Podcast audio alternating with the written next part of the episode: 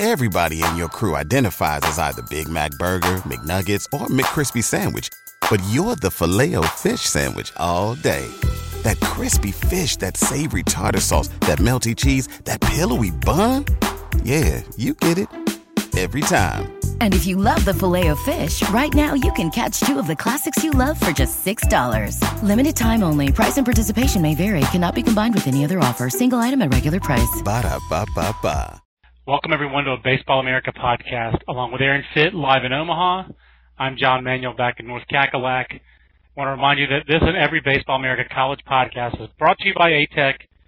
ATEC, I think you all know the drill. ATEC is a trading machine company and They've been bringing you all of Baseball America's college podcasts throughout the year. Probably the last one of the year, Aaron. I don't think we'll debrief each other when the series is over, but we have a College World Series finals, and I think we're very excited to have that one. Arizona undefeated in this College Series, preseason number five, ran through its bracket with a victory over UCLA sandwiched between victories against Florida State, won a tight one in 12 innings, one that was uh, over in the first, essentially.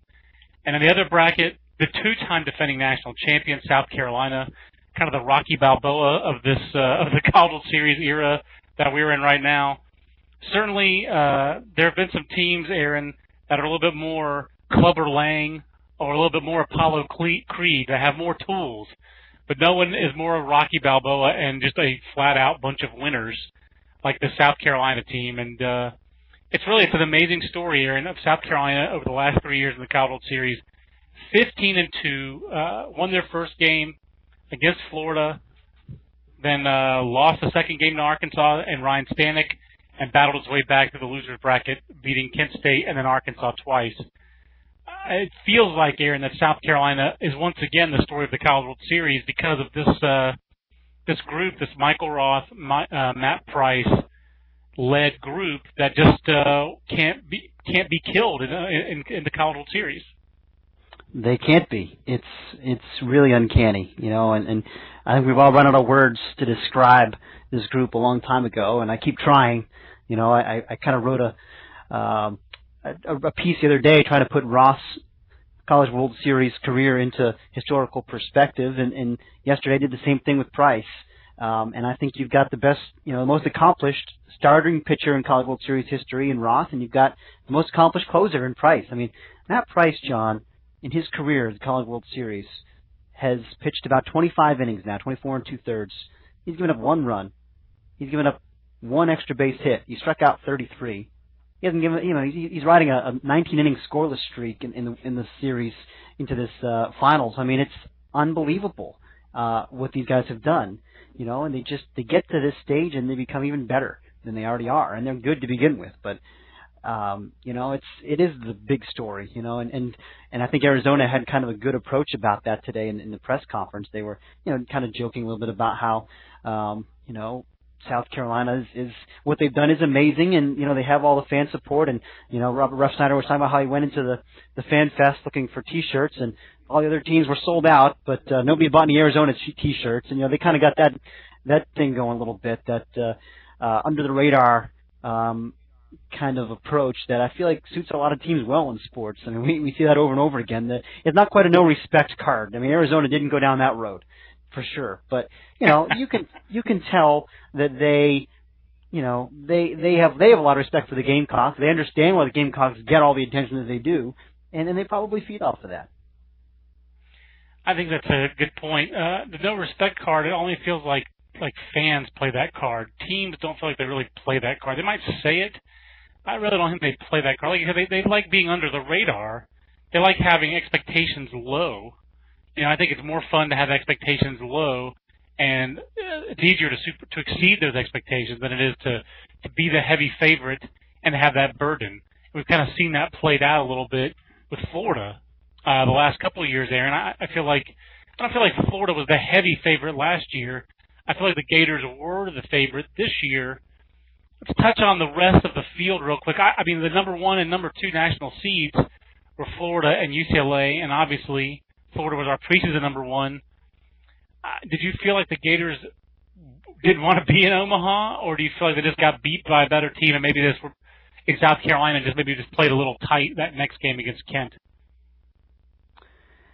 you know, it's it's hard to say. I mean, uh, you know, it, it's it's so difficult, I think, to sum up Florida's season and to try to put it into perspective because any team that gets to Omaha, I don't care what the expectations are. I'm not going to call them a failure, you know. And I think there's this rush. Yeah, that's a great year, no doubt. There's and I think there's this rush to to kind of dub Florida that way um, among people who thought this team should have done better, and they certainly could have done better.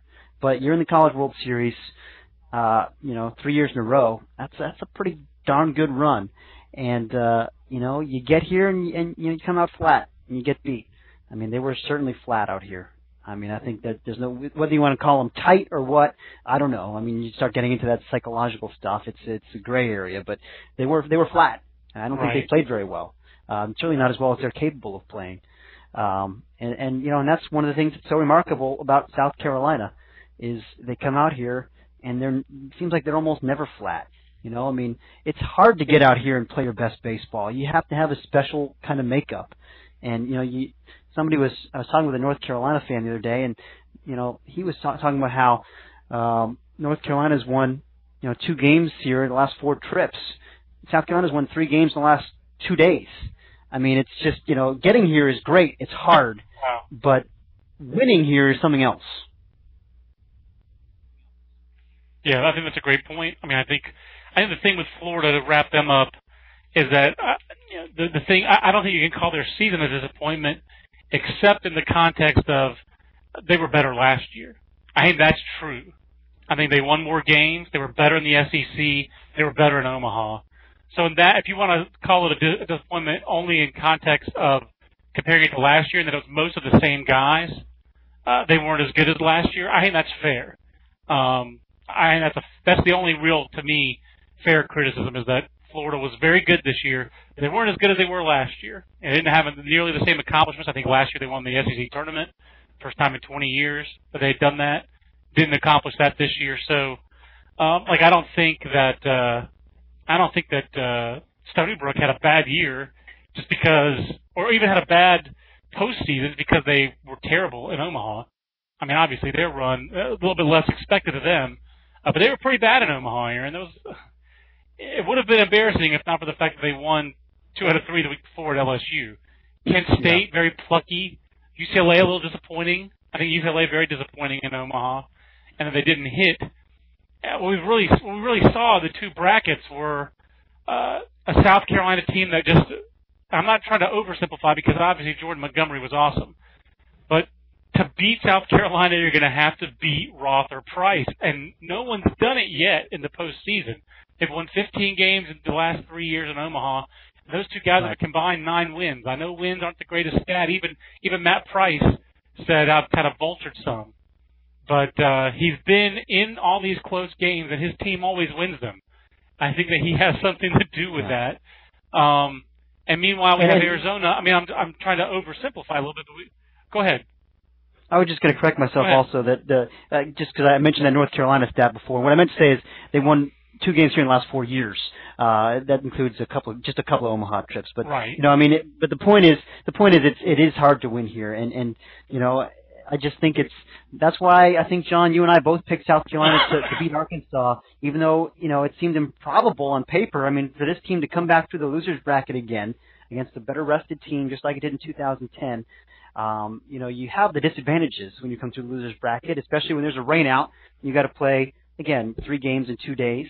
Um, it's on paper, it doesn't make sense that that that team should have the advantage. But um, you and I both picked South Carolina for both those games because of those those intangibles, the things you can't wrap your arms around, and um, it's what makes this group so special. Yeah, I, I mean the intangibles were, was a big reason. I, there were a couple tangible reasons that I picked them as well. I just think they're a little bit better offensively than than Arkansas is it didn't really play out that way because I thought those couple of their runs were kind of gift runs. But Arkansas just never broke through offensively. What was the most runs they scored in a game in the College Series? Four? Three? Uh, it was uh, something like four that. games. Yeah. They won a game with two. They won a game with two runs. Oh well, I guess I, I stand corrected. They they scored. They scored what five against Kent State. Eight. They scored eight against. But Kent there's State three against South Carolina. Okay, they scored eight against Kent State. So they scored eight against Kent State, and I'm looking at their statistics here, and they scored 12 overall. So they scored four in three games against South Carolina. I mean, that ain't going to get it done, umpire or not. And the umpiring, I think everyone felt the home plate umpire was very inconsistent in the bracket championship. There's no doubt that he had an impact on the game, but the bottom line is they had yes, South Carolina had to beat them twice, and they did it. The home plate umpire did not uh, screw them in both games. Arkansas needed to score more off Jordan Montgomery, a freshman left-hander making his first attempt, uh, outing in uh, the College Series, and Randall Fant didn't get the job done. The bullpen held it, but he had nine innings, eight innings more to, after that to, to score if you're Arkansas, and they did get the job done. So kudos to the Razorbacks for finally somewhat living up to that preseason number four ranking.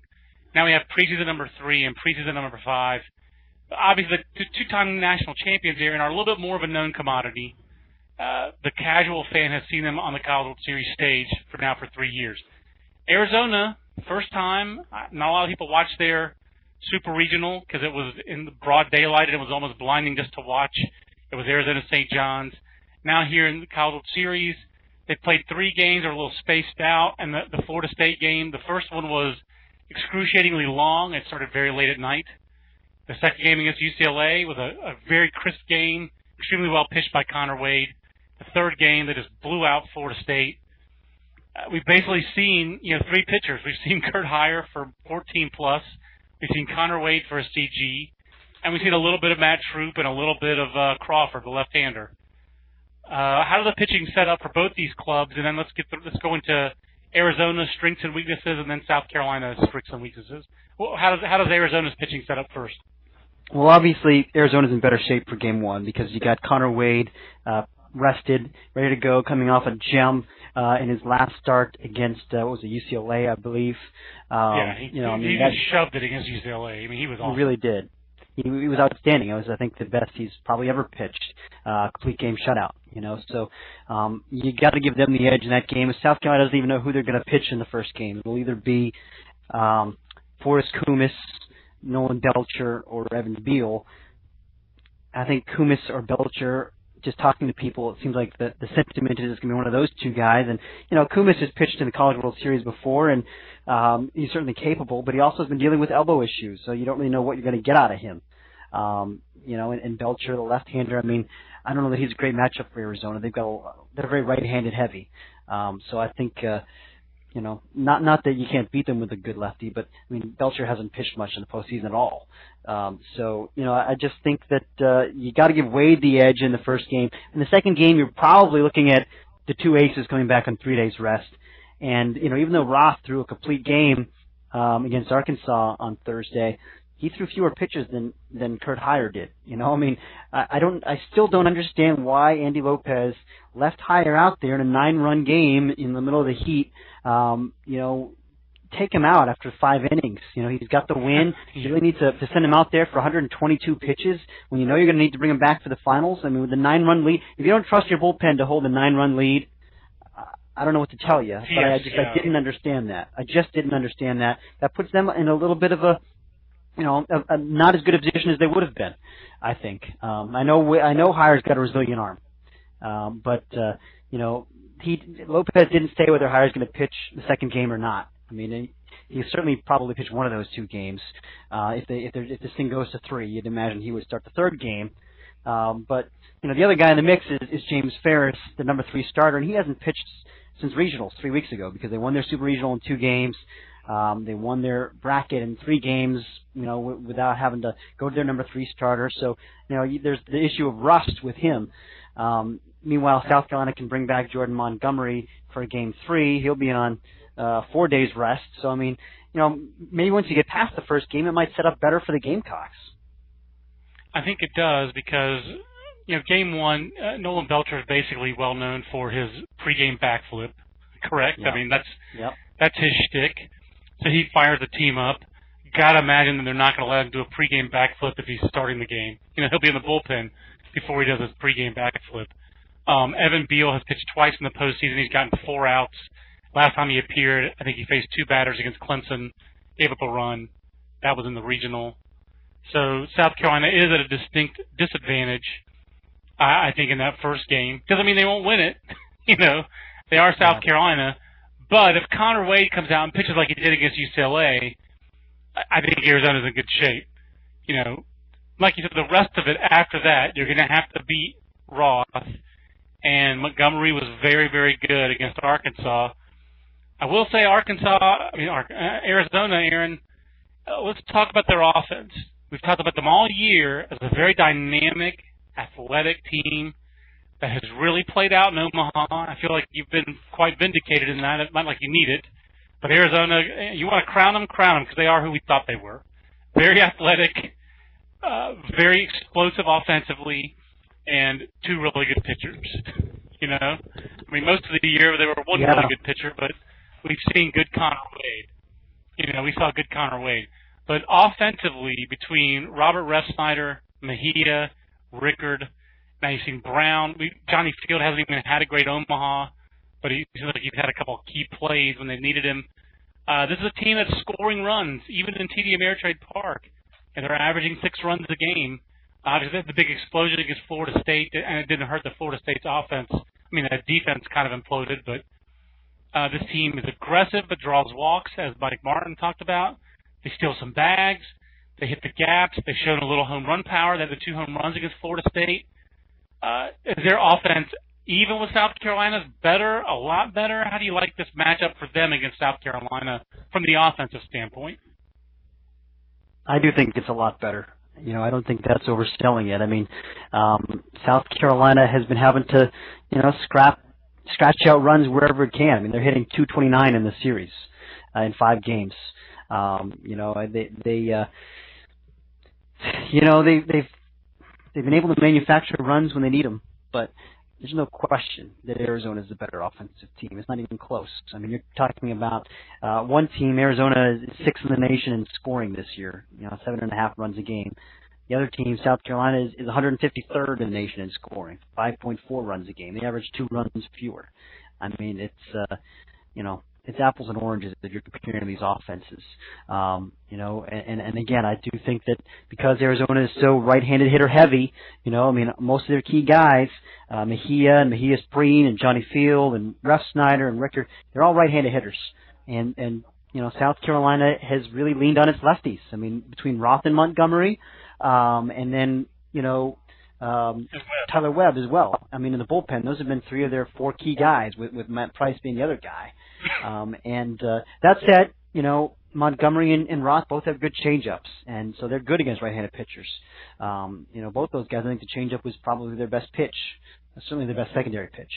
Um, so you know, I don't know that the the righty lefty matchup issue will be such a huge factor against those guys, but it's something to consider. I mean, if if you're you're facing a bunch of good righties, I mean, typically you want a good righty on the mound.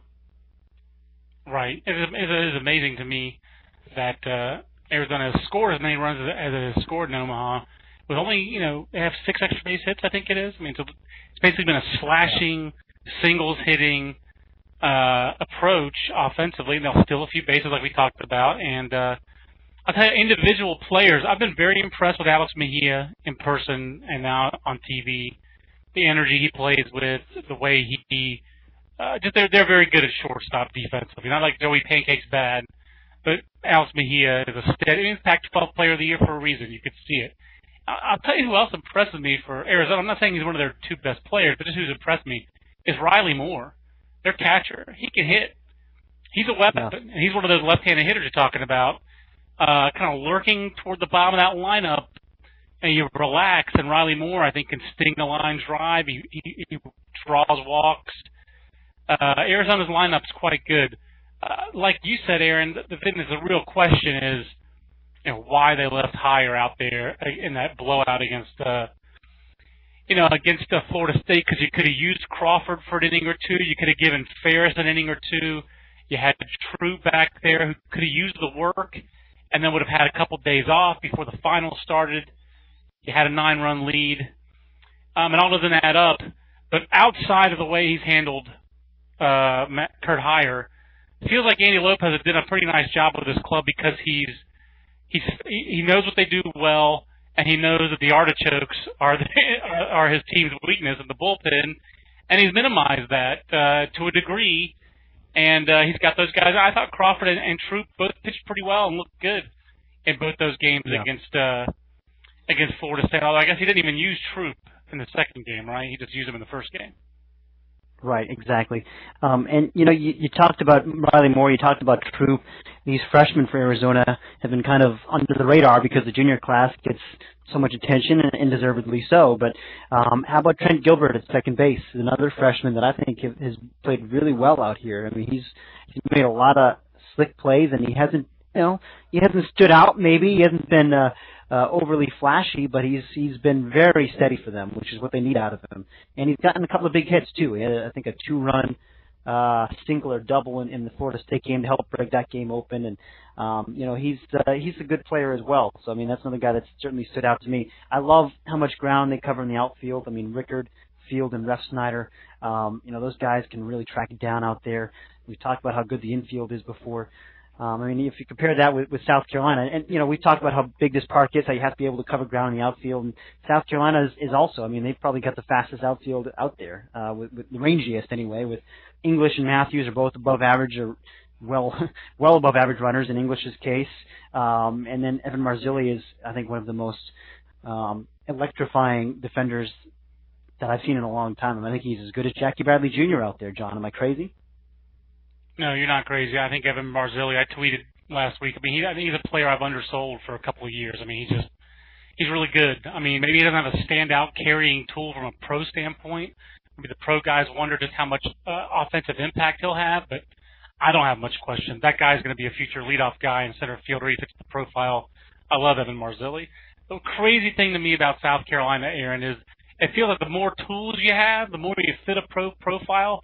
So uh, other than Marzilli, the less they rely on you. Because LB Dantzler swings and misses a lot, but I mean, he's a really good college power hitter, and he's a four-hole guy for them. Christian Walker doesn't have profile power, but I mean, I know he missed one last night and you know left some some ducks on the pond. But I mean, Christian Walker's been Christian Walker for them.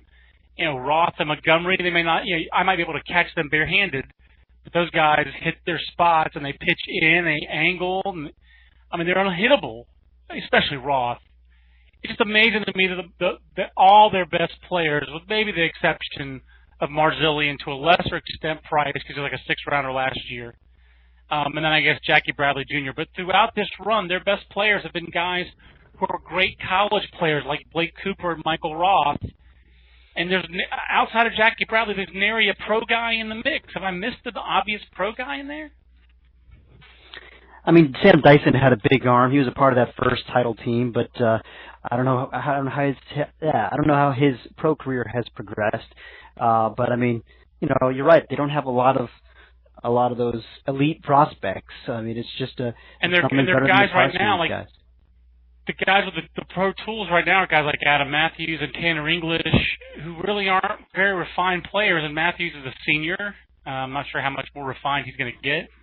And English is very raw. I mean, I know he was a yep. borderline top 200 guy last year. It tells you how how talented he is. That at five foot eight, the pro scouts were really interested in him, and he was a borderline top 200 guy. I ended up leaving him off because of the size and because he's a right-handed hitter.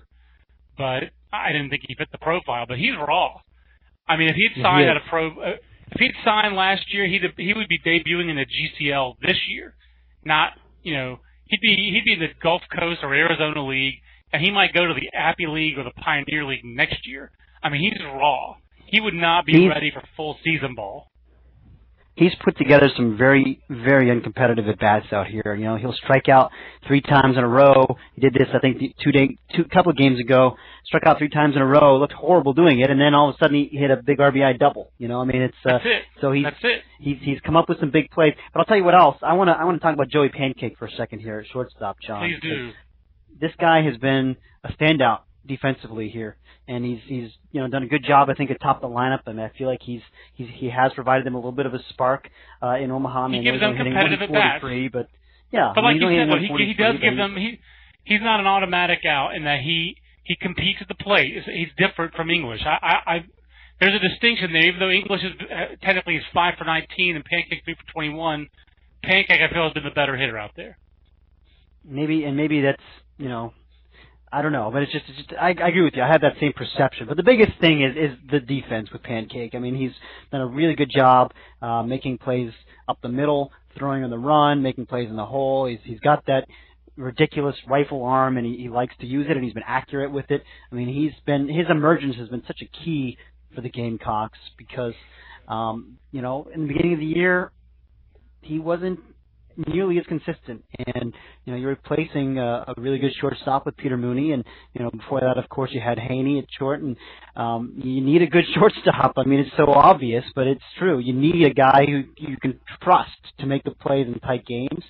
And and for a while in the season, he wasn't that, and he has become that. And uh, it's not easy to be a you know a, a freshman shortstop at, at, in the SEC or, or anywhere else in college baseball. I mean, there's a learning curve there and uh, he's handled it. You know, I think you got to give him a lot of credit.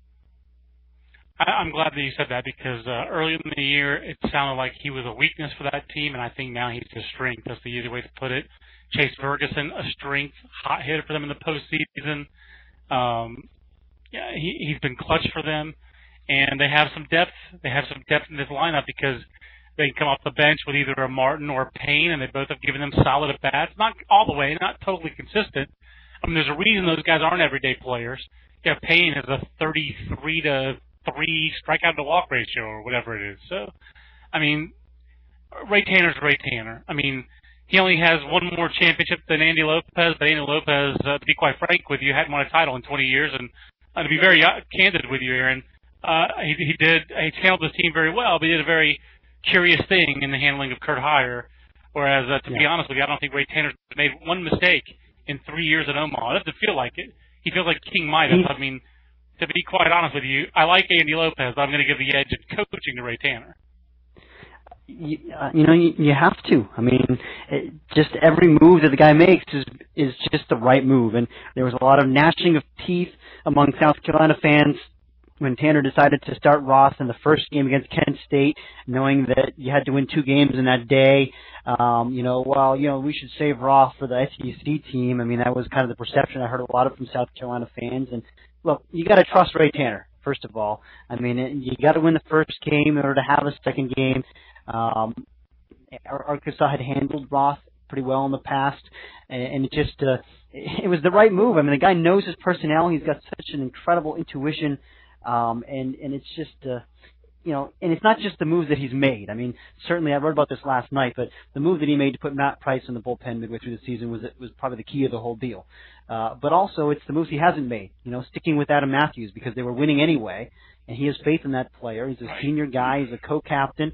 Uh, he knows that this guy makes makes winning plays when it matters, like the catch he made down the right field line. You know, sliding uh, on that sacrifice fly last night saved at least a run.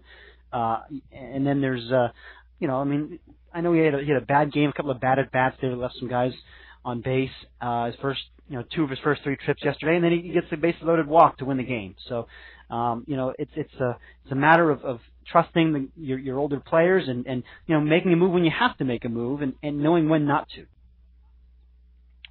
Couldn't have said it better myself. I think you're exactly right. A lot of his best moves have been the ones he didn't make, like you said, and leaving Adam Matthews alone. I agree. Good move uh, just leaving Joey Pankake out there. One thing you have to give, I think, South Carolina a lot of credit for. Uh, we do it in pro ball with player development. South Carolina has player development that goes on at that, excuse me, in that program, and maybe not from a pro development standpoint, but their players get better. Christian Walker is a much better defender at first base now than he was as a freshman when he was a little bit of a stiff. Joey Pankake, like you talked about this year, his development. Tanner English is still raw, but he competes enough that in that fourth at bat, after he's given away the first three, he's still out there helping your team win. Grayson Greiner, much better player defensively now than he was early in the year when he almost had the yips. So LB Dantzler, another example. I mean, you go on and on in this team with player development, and no one has developed more than than Michael Roth from you know situational left-hander to now basically uh, the best pitcher in College World Series history. And I don't, you know, I don't think there's a question uh, that he's the best pitcher in College World Series history. His numbers are certainly buoyed by the new park the last two years. But oh, by the way, in 2010, uh, he was at Rosenblatt with the old bats, and he threw a complete game and then five more innings on three days rest. And so he was pretty doggone good then too. So Uh, we've said so many great things about Roth and Price. Again, as I tweeted last night, if you want to beat South Carolina, if you want to dethrone this dynasty, you're going to have to go through those two guys. Aaron, I'm putting you on the spot. Can Arizona do it? Will Arizona do it? I guess I know we can. They can do it. Will they, they do it? Is do a better question. Oh boy, it's tough. I mean, you know, I, I've I've gone back and forth on this thing uh, right up until the moment you asked that question. Um, but I'm going to say no. I think South Carolina three peats. I think that uh, South Carolina is a very good bet to three-peat. I am going to pick Arizona though because I do feel the pitching sets up a little bit better for them. I do feel that they're right-handed enough. I feel they're offensive enough that they're going to score enough runs to be competitive over these three games. But I'll tell you what, they better get it done in the first two.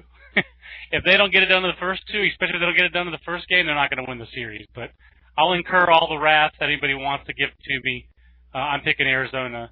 I just feel they're a little bit more dynamic, a little bit more athletic, oh, a lot more athletic. Um, but I mean, I think it's, you know, like I said, South Carolina three peats. I will say, if they three peat, Aaron, it's the most amazing thing I've seen in college baseball in the 15 years I've been covering it. Uh, just getting the finals three years in a row in the current setup. I mean, you know, Stanford got there three times in four years in 99, 2001, 2002. No, I guess it was actually, wait a minute, 2000, 2001, 2003, something like that.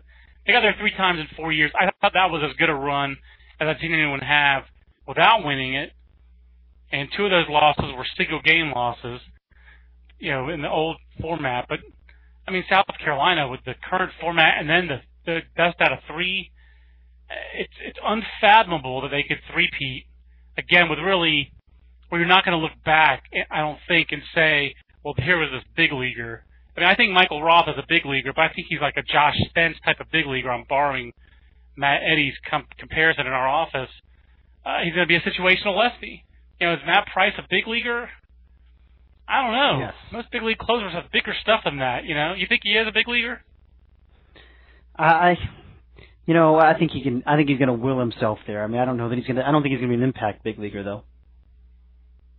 Yeah, so I mean, most of the time, I mean, you look back at USC at uh, Southern California's dynasty, and it was big leaguer after big leaguer back in '70 to '74. It was guys like uh, Steve Kemp and Rich Dauer and Roy Smalley, and I mean, it was loaded with big leaguers. You know, that was that was whole USC's whole shtick was that it was a bunch of big league players. Uh, you look at LSU's dynasty in the in the you know 91 to 2000, that 10 years, six uh, five titles in 10 years obviously a lot of names changed, but there were a lot of pretty good big leaguers there. Todd Walker um, the guy who jumps out. I know there were a couple other pitchers who uh, wound up in the big leagues for them, but there, a lot of them were fringier, good college players. Eddie Furniss at first base, who I think set the SEC home run record that uh, lasted for a long time.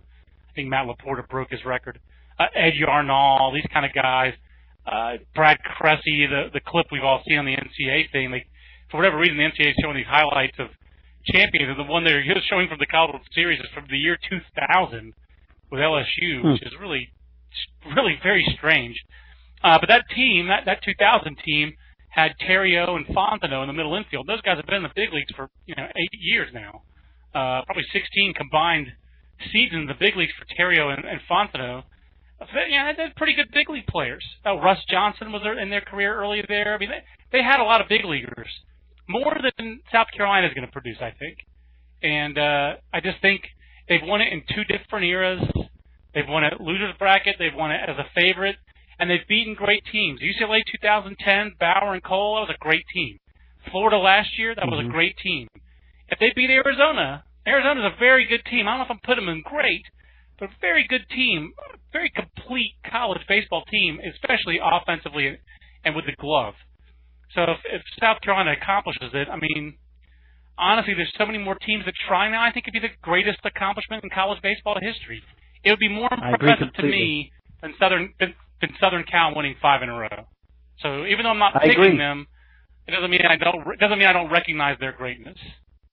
It's a it's a because it's such a different era and because there's there's so much more competition and you know so many more teams like you said that try that really you know devote resources to this thing and it's not just you know obviously the SEC itself I mean if you're the seventh or eighth best team in the SEC you still might be an Omaha team just ask Arkansas um, but uh, you know we got two northern teams here this year I mean, good northern teams, and it's harder for northern teams to get here now than than it was in the 70s when the the system kind of built it in that way. So that just shows right. you the fact really that northern teams you. can.